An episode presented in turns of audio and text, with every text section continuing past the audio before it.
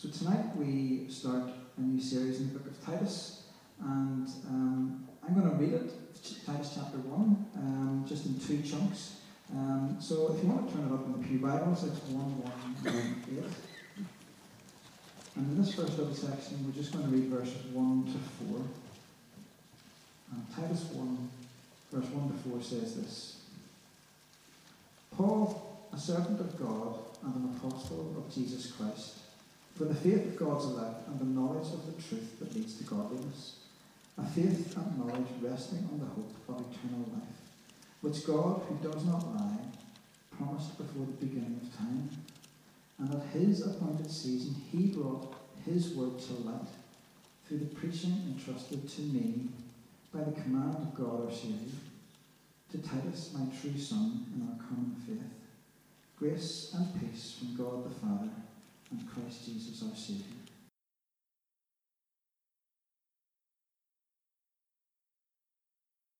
Continuing then with Titus chapter 1, from page 119 and verse 5. Paul says to Titus, The reason I left you in Crete was that you might straighten out what was left unfinished and appoint elders in every town as I directed you. An elder must be blameless, the husband with but one wife, a man whose children believe and are not open to the charge of being wild and disobedient. Since an overseer is entrusted with God's work, he must be blameless, not overbearing, not quick tempered, not given to drunkenness, not violent, not pursuing dishonest gain. Rather, he must be hospitable, one who loves what is good, who is self controlled, upright, holy, and disciplined. He must hold firmly to the trustworthy message as it has been taught, so that he can encourage others by sound doctrine and refute those who oppose it. For there are many rebellious people, mere talkers and deceivers, especially those of the circumcision group. They must be silenced because they are ruining whole households by teaching things they ought not to teach, and that for the sake of dishonest gain. Even one of their own prophets has said, Cretans are always liars, evil brutes, lazy gluttons. This testimony is true. Therefore, rebuke them sharply, so that they will be sound in the faith and will pay no attention to Jewish myths or to the commands of those who reject the truth. To the pure, all things are pure, but to those who are corrupted and do not believe, nothing is pure. In fact, both their minds and consciences are corrupted. They claim to know God, but by their actions they deny Him. They are detestable, disobedient, and unfit for doing anything good.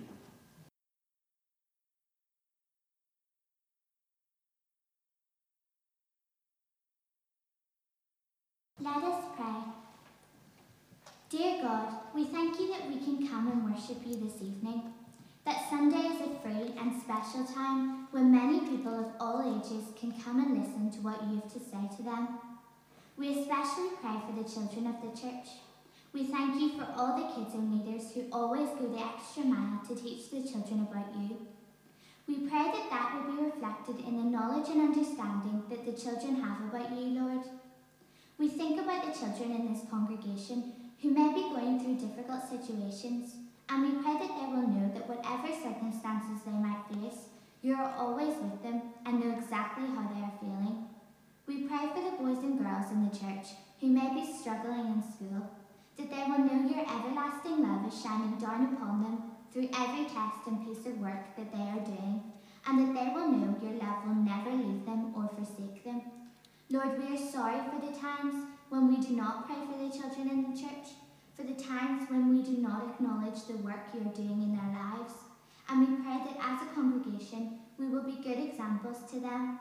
Lord, we are amazed at how fast the children are learning more about you, and we pray that the schools they go to and the activities they take part in, they will do and get to know you better and help them to share the love of Jesus with everyone they meet. Amen.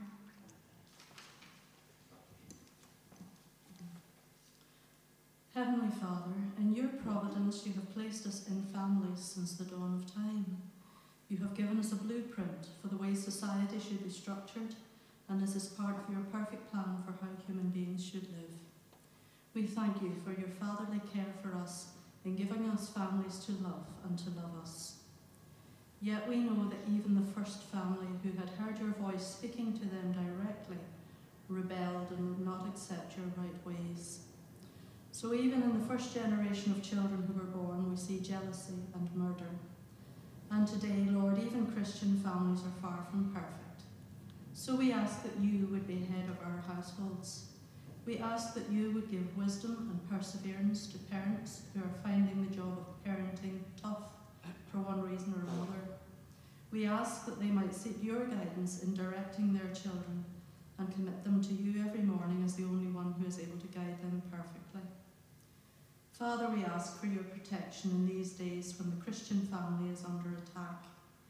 We remember that marriage is a beautiful picture of the relationship between the Lord Jesus and his church.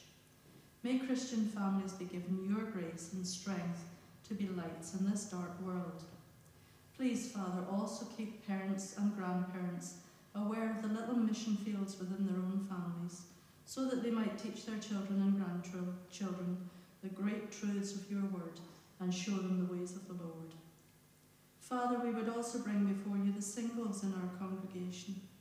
We ask that you would guide them in the ministries that you have chosen for them, and that you would be head of their households too, as you are head of the households of families. Lord, please grant that our congregation would move forward as one big family consisting of such a wonderful mixture of backgrounds, talents, and callings, and that no one, whether married or single, would feel themselves to be valued any less than anyone else in the church in which you have placed us. Amen.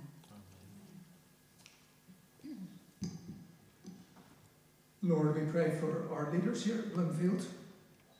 When we consider the high standards for leadership you have set in your word, which one of us could honestly answer that we're up to the job? Lord, we acknowledge the wonderful privilege and burden that it is to be overseers in this little corner of your church worldwide. And we say sorry for the many times our personal conduct has not matched our fine words. For those in leadership who are married, may they serve their wives and husbands as Jesus served you, the Father. For those who are single, help them to find the right balance between serving friends, family members, and members of the church. Help us never to exploit each other's gifts or time. May those who live alone know that they are never truly alone, but are deeply loved by you and by their church family. Help us to have loving, real, and accountable relationships. Relationships that are vulnerable and honest, supportive and Christ honouring. Lord, get rid of the masks of respectability that we all wear and help us to be truthful about our ups and downs. Lord, every time there's a baptism, we covenant to bring children up in the faith, whether we're parents or not.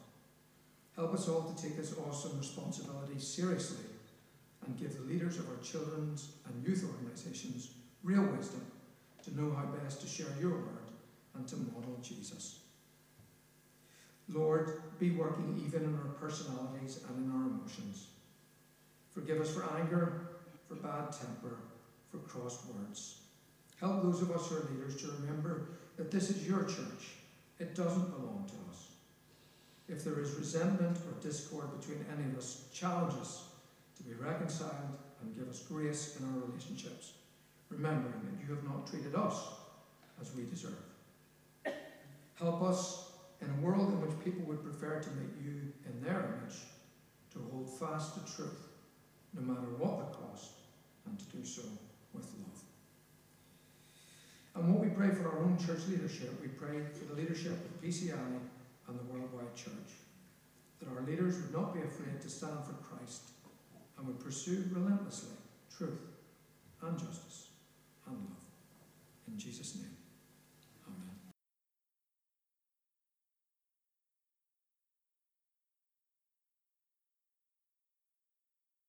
Well, thank you very much indeed to Mark and to the team, and uh, thank you to Bonnie and to Anne and to Adam for leading us uh, so very helpfully. That was just wonderful. Um, intergenerational prayer, it's good. Um, now I'm going to be, uh, I'm going to uh, do impromptu uh, now. And Martin, Martin, uh, I know you're off duty, but, but you have to come up when I see you there. Uh, for, for just a wee minute, if you will. Um, you know that I'm on Thought for the Day, uh, this, uh, uh, this series Wednesday mornings, and one of my companions this, at this time is Martin. You're also doing a series, and I'm on Wednesday and you're on Friday.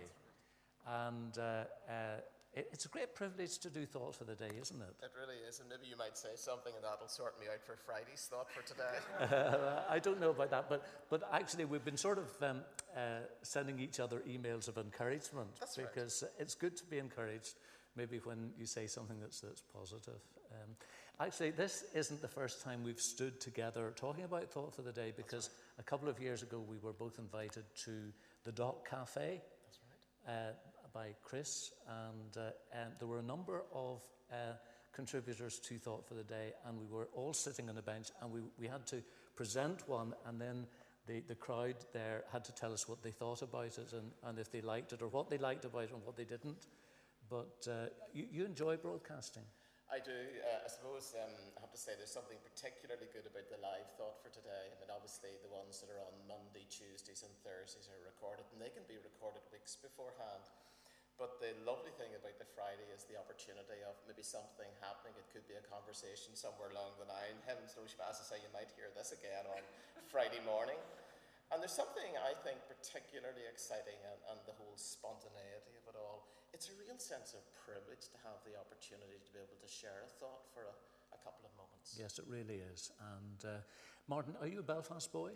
No, I, I grew up uh, 14 miles from here uh, in Aldergrove, just uh, very close to Lough Neagh, but I've been living for the last 30 years or so in various parts of Belfast. Okay. I seem to move fairly regularly, so I'm either in North Belfast or in West Belfast, and I took a little sojourn to uh, Ballyclare for 11 months. Yes. I was, was writing a book, so I had a chance to, to finish it there.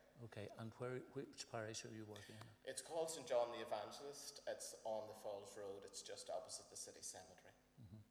Well, listen, Mark, we will undoubtedly have opportunity to discuss things again, if not uh, here, uh, at least over the airways. And uh, thank you for, uh, for that contribution tonight, and lovely to see you uh, here. Thank you. Okay, so we're looking at uh, Titus, and that's page 1198 in our Bibles. We're looking at Ruth in the mornings and Titus in the evening. And um, as has been said, it's, it's quite uh, um, a book, isn't it? I don't think I've ever preached on Titus before. Maybe you see why, but. Um, I wonder if anybody here has been to Crete.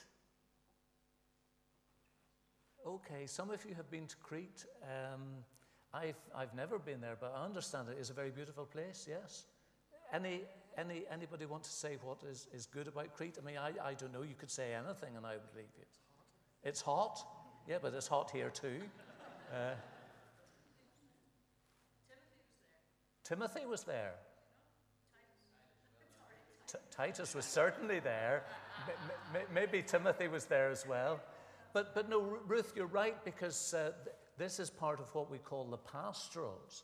And uh, there's a group of uh, Paul's letters that are called the pastorals, and, and that includes 1st and 2nd Timothy and Titus, so we're not far off. Okay, anything else about Crete? I mean, uh,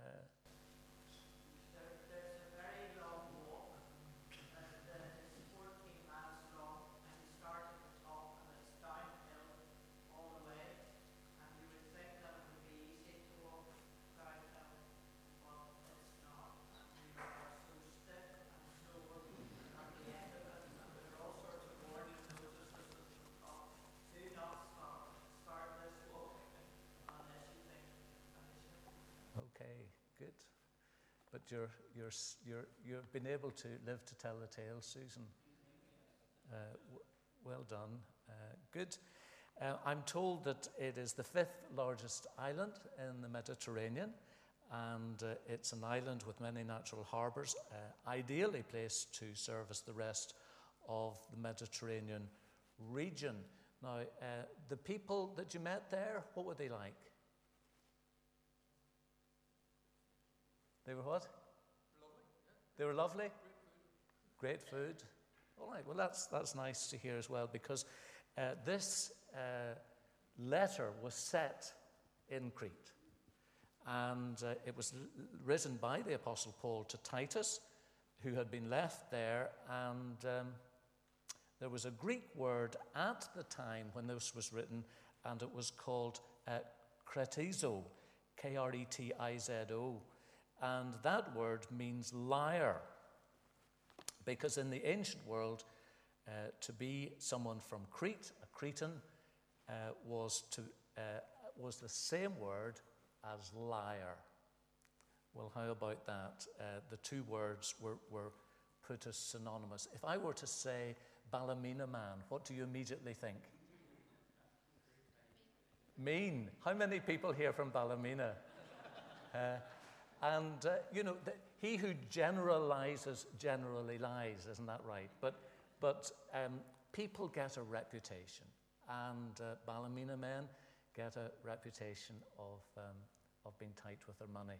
And, and people from Crete had this reputation, uh, unfortunately, of being liars. Cretan culture was notorious, uh, I understand, the ancient world uh, for uh, treachery and for greed. Seemingly, most of the men on the island had served as mercenaries. In other words, they were soldiers who were prepared to work for the highest bidder, and the island cities were known to be unsafe, plagued with violence and sexual corruption.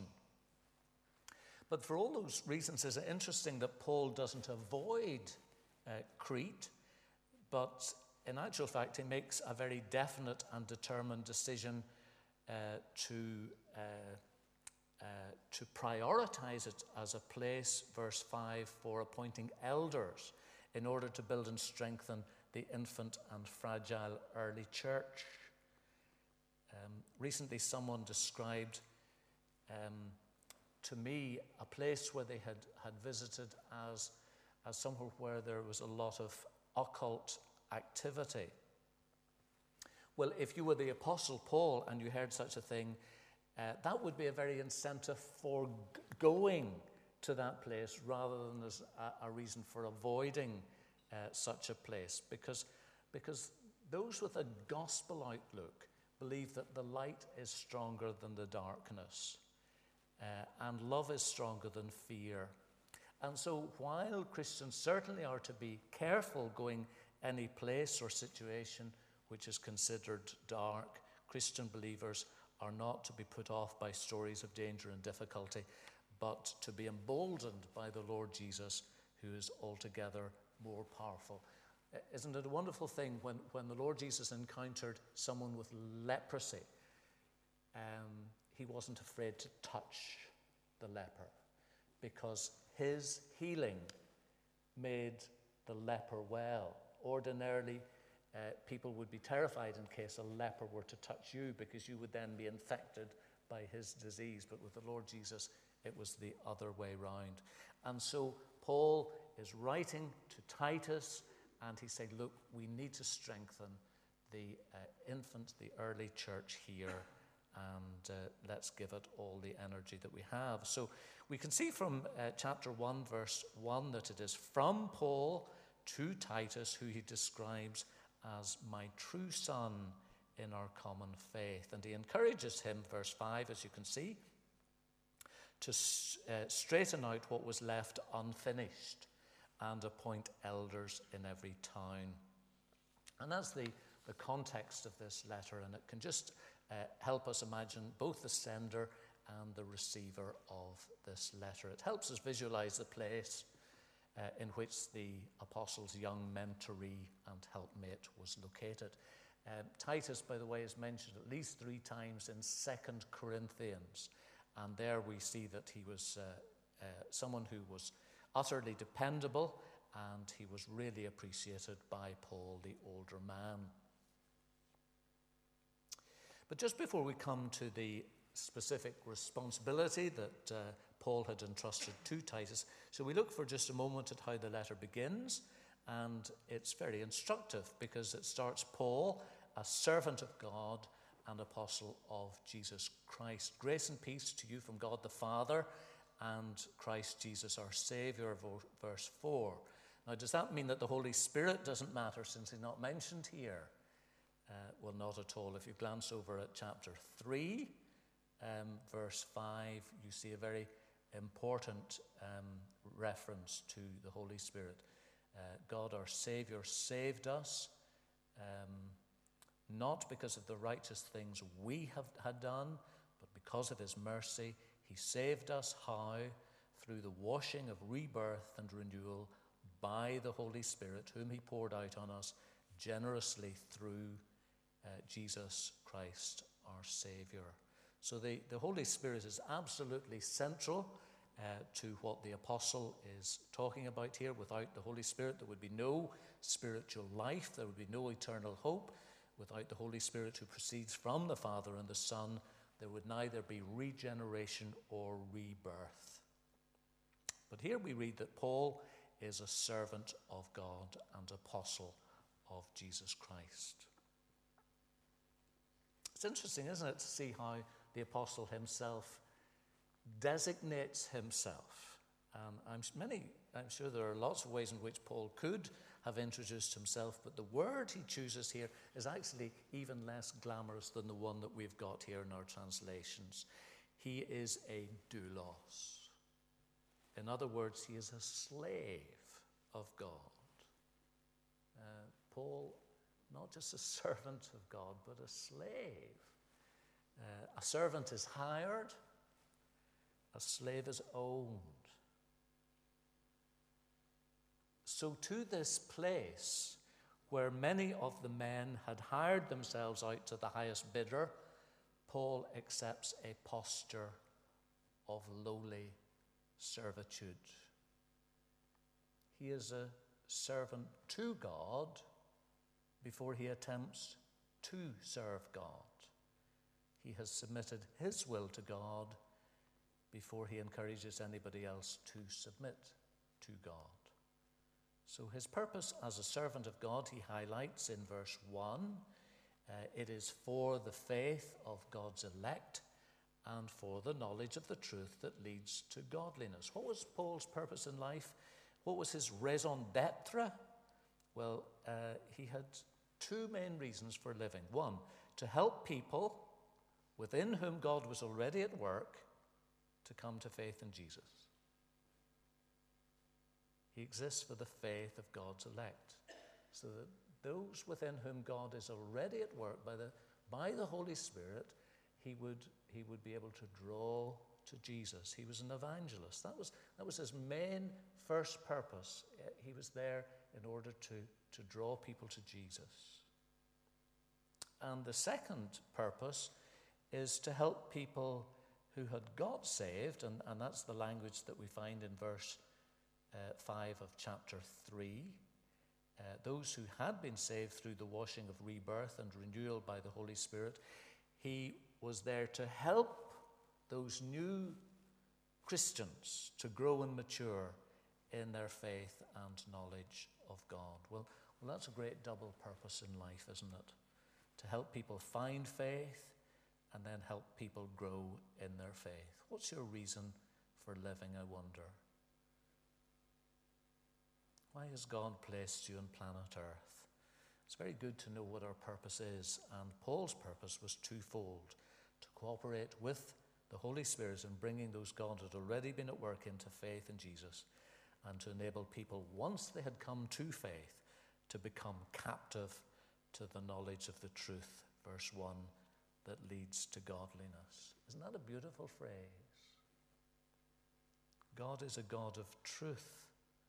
Therefore, he does not lie. Verse 2. Um, can you see the contrast that uh, Paul was making here with the people of Crete, who unfortunately, world over, were known as liars?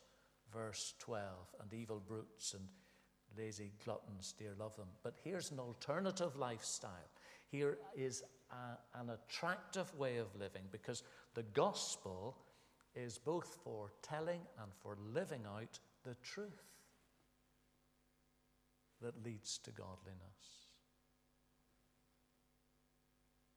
Now, isn't that our reason as well? In a world where there are so many untruths, fake news. Maybe we should call it by its name lies. Our purpose is to know Jesus and share his love, to tell the good news and to live the good news, to draw people that God is already at work in to faith in Jesus and to strengthen them in their, in their faith. Um, all being well, our BPC brochure will be available next Sunday, and that will be distributed to about 10,000 households within this community. And is it not our prayer that as those leaflets go into different houses, that they will arrive with people that are already asking questions, that, that God, by His Holy Spirit, is already working in their hearts, and this leaflet comes through at just the right moment, at the right time, and say, Yeah, that's, that's something I'll pick up. That's something that I will engage with. That, that's a place I can maybe go and find help and maybe find Jesus. And if that is the case, it's not the first time that this happened. But we can pray to that end, can't we? Um, so that's our purpose to, to live and to share the good news of Jesus. Uh, we're, not, we're not just uh, encouraged to uh, do this so that people might become clever they might become more knowledgeable but that people will live godly lives. Lives that reflect our Lord and Master Jesus Christ as doulos, as slaves of God. That's how we, as members of Bloomfield, are to live. We want to live our lives for God. So that then brings us to the specific task and the particular responsibility that Titus has been given by the apostle and that is to appoint godly leaders or elders in every town, because no church will ever be stronger than the quality of the leadership found in, it, in the congregation. Will I say that again? No church will ever be stronger than the quality of the leadership found in any congregation. And that then is a way into verses 6 through to 16. The membership of a particular congregation will rarely, if ever, be more spiritual than the leaders entrusted with the eldership. And that's a rather sobering thought, isn't it? But absolutely true. And that's why Paul then gives some guidelines to Titus as to the sort of qualities which he ought to be looking for when appointing leaders in the various churches in Crete. An elder must be blameless, verse 6 the husband of but one wife. Uh, I'm very relieved it says blameless here, not sinless.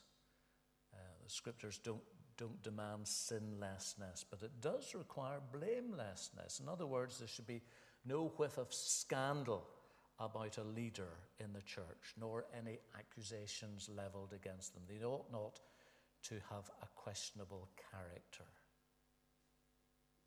It's very interesting, isn't it, that the, the New Testament uh, isn't concerned nearly as much about the duties of an elder, um, but the characteristics. Our society is obsessed with what jobs people do. What do our elders do? How am I supposed to do the task of eldership? But actually, before we even think about what leaders of the Church of Jesus Christ do in the Scriptures, here we see what characteristics leaders are to have their character, their nature, their behavior. And so here we see some of the qualities looked for by Paul uh, in godly leadership. They will be people, verse 6, whose children believe and are not open to the charge of being wild and disobedient.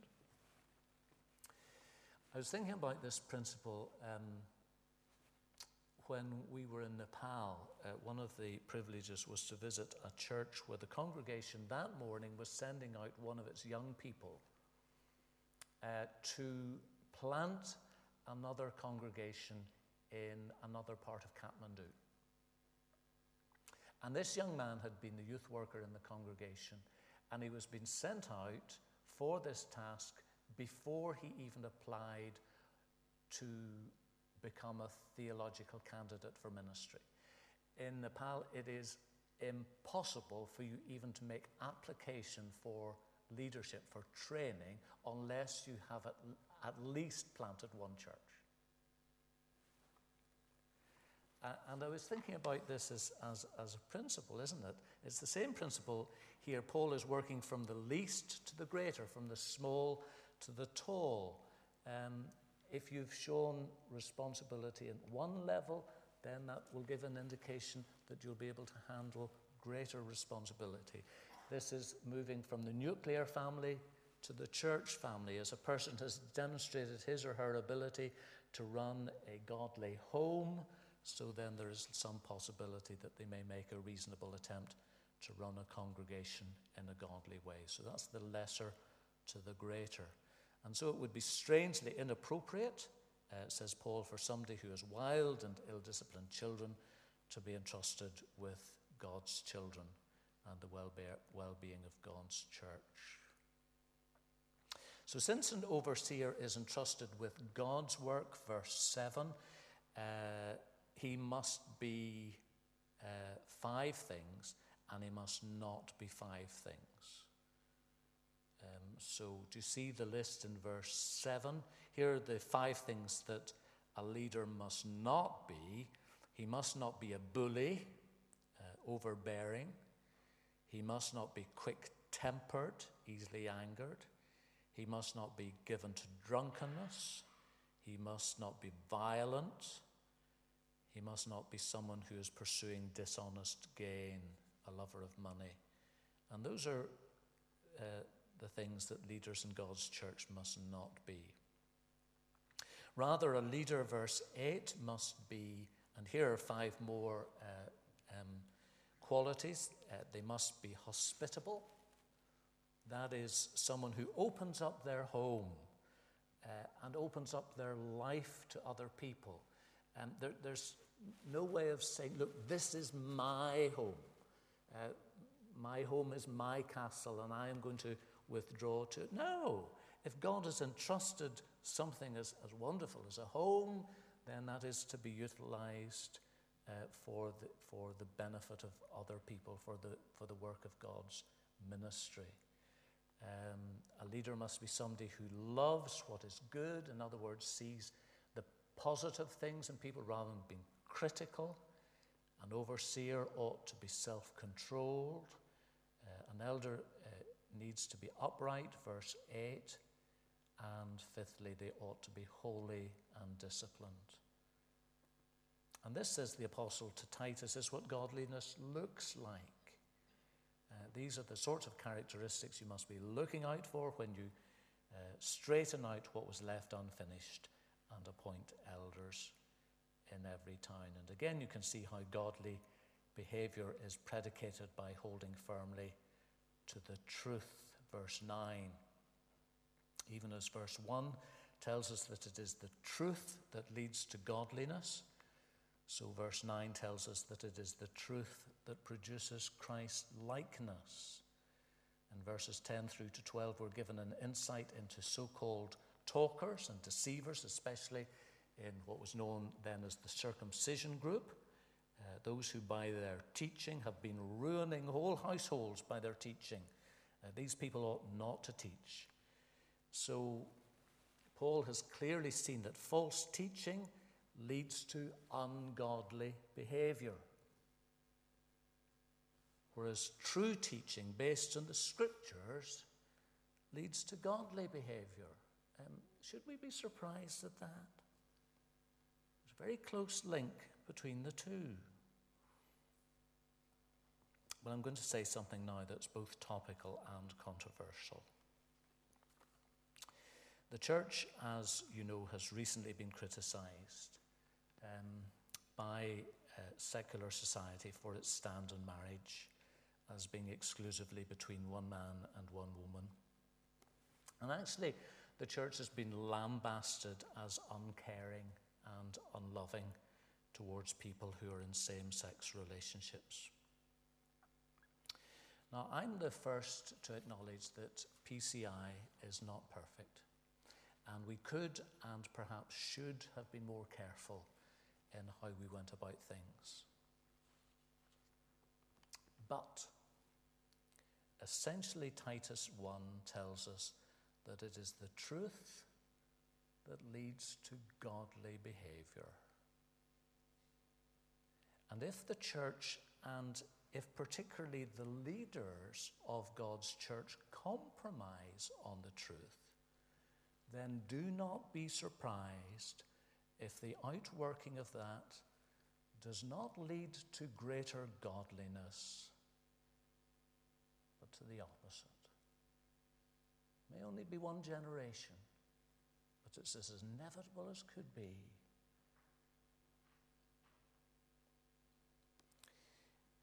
If the uh, leaders do not hold what is true to God's word, then the church actually has nothing different to say, any way countercultural to the society in which we live.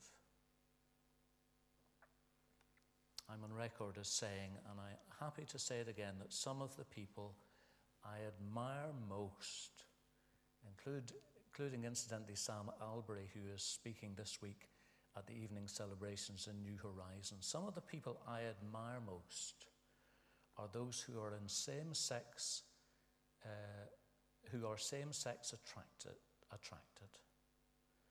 But nonetheless, for the sake of the gospel and the honor of Christ's holy name, have submitted their sexuality to the lordship of Christ and are seeking to live holy and blameless and godly lives. Such people are to be admired because that is in keeping with the scriptures here. Uh, incidentally, I always give away a book, and the, and the book that I want to give away, and, and particularly tonight, I, I guess I ought to give this to an elder, to a leader. And it's called A Better Story God, Sex, and Human Flourishing by Glynn Harrison. Uh, what if we imagined what it, reimagined what it means to be made sexual in the image of God? What if we left behind the broken promises of the sexual revelation to tell a better story of our own? Glynn Harrison was formerly the professor of psychiatry at uh, the University of Bristol. And Vaughan Roberts has said this is a superb model of how Orthodox Christians should address the subject of sex and marriage today. So, so the first elder who says, I'd like to read that, uh, then uh, you, you can have it. Adam, you want it? Um, you can have it on the condition you pass it on to another elder, all right, when you're finished. So there's our, our freebie for, for tonight. Um, so this is part of the challenge, isn't it, uh, for, for leaders uh, to, to hold to the truth, not because the truth is comfortable, but because the truth is in God's character. He does not lie. He is a God uh, who, is, uh, who is himself godly. And that's what he wants to for, for those who follow in his way. False teaching, verse 10, we're told leads to the ruin of whole households by teaching things that they ought not to teach. Such people claim to know God, verse 16, but by their actions deny him.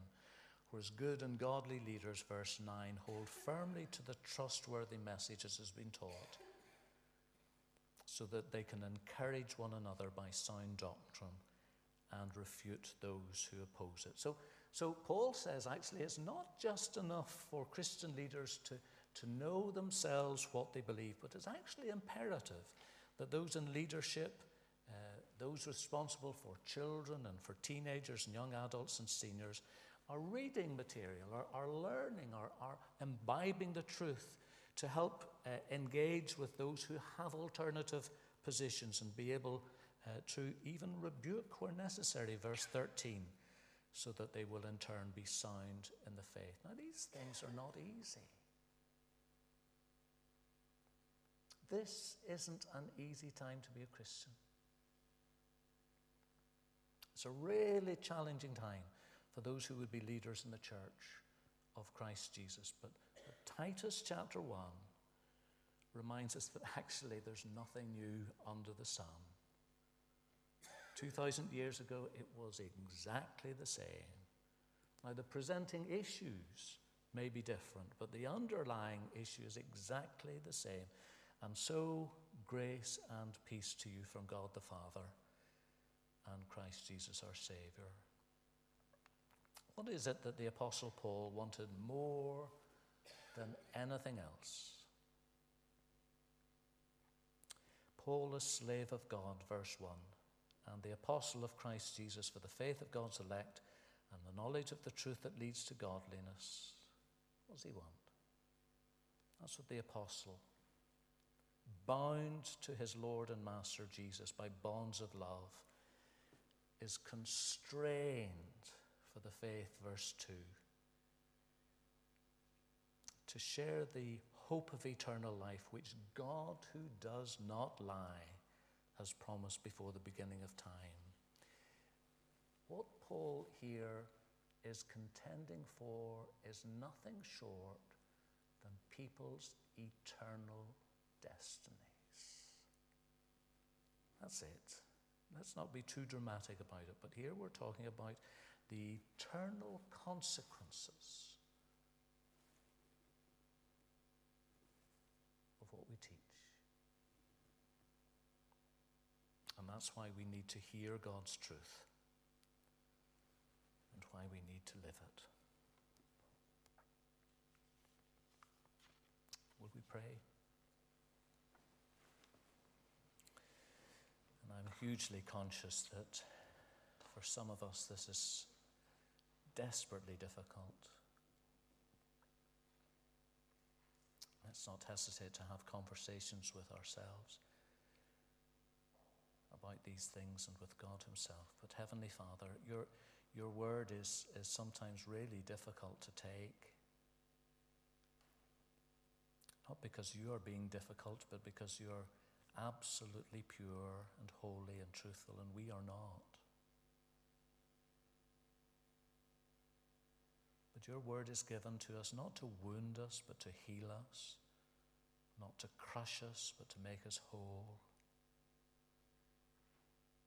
Thank you for Jesus, who is altogether pure, altogether clean, altogether lovely. And as we wrestle with the truth, enable us to submit to your lordship of our lives.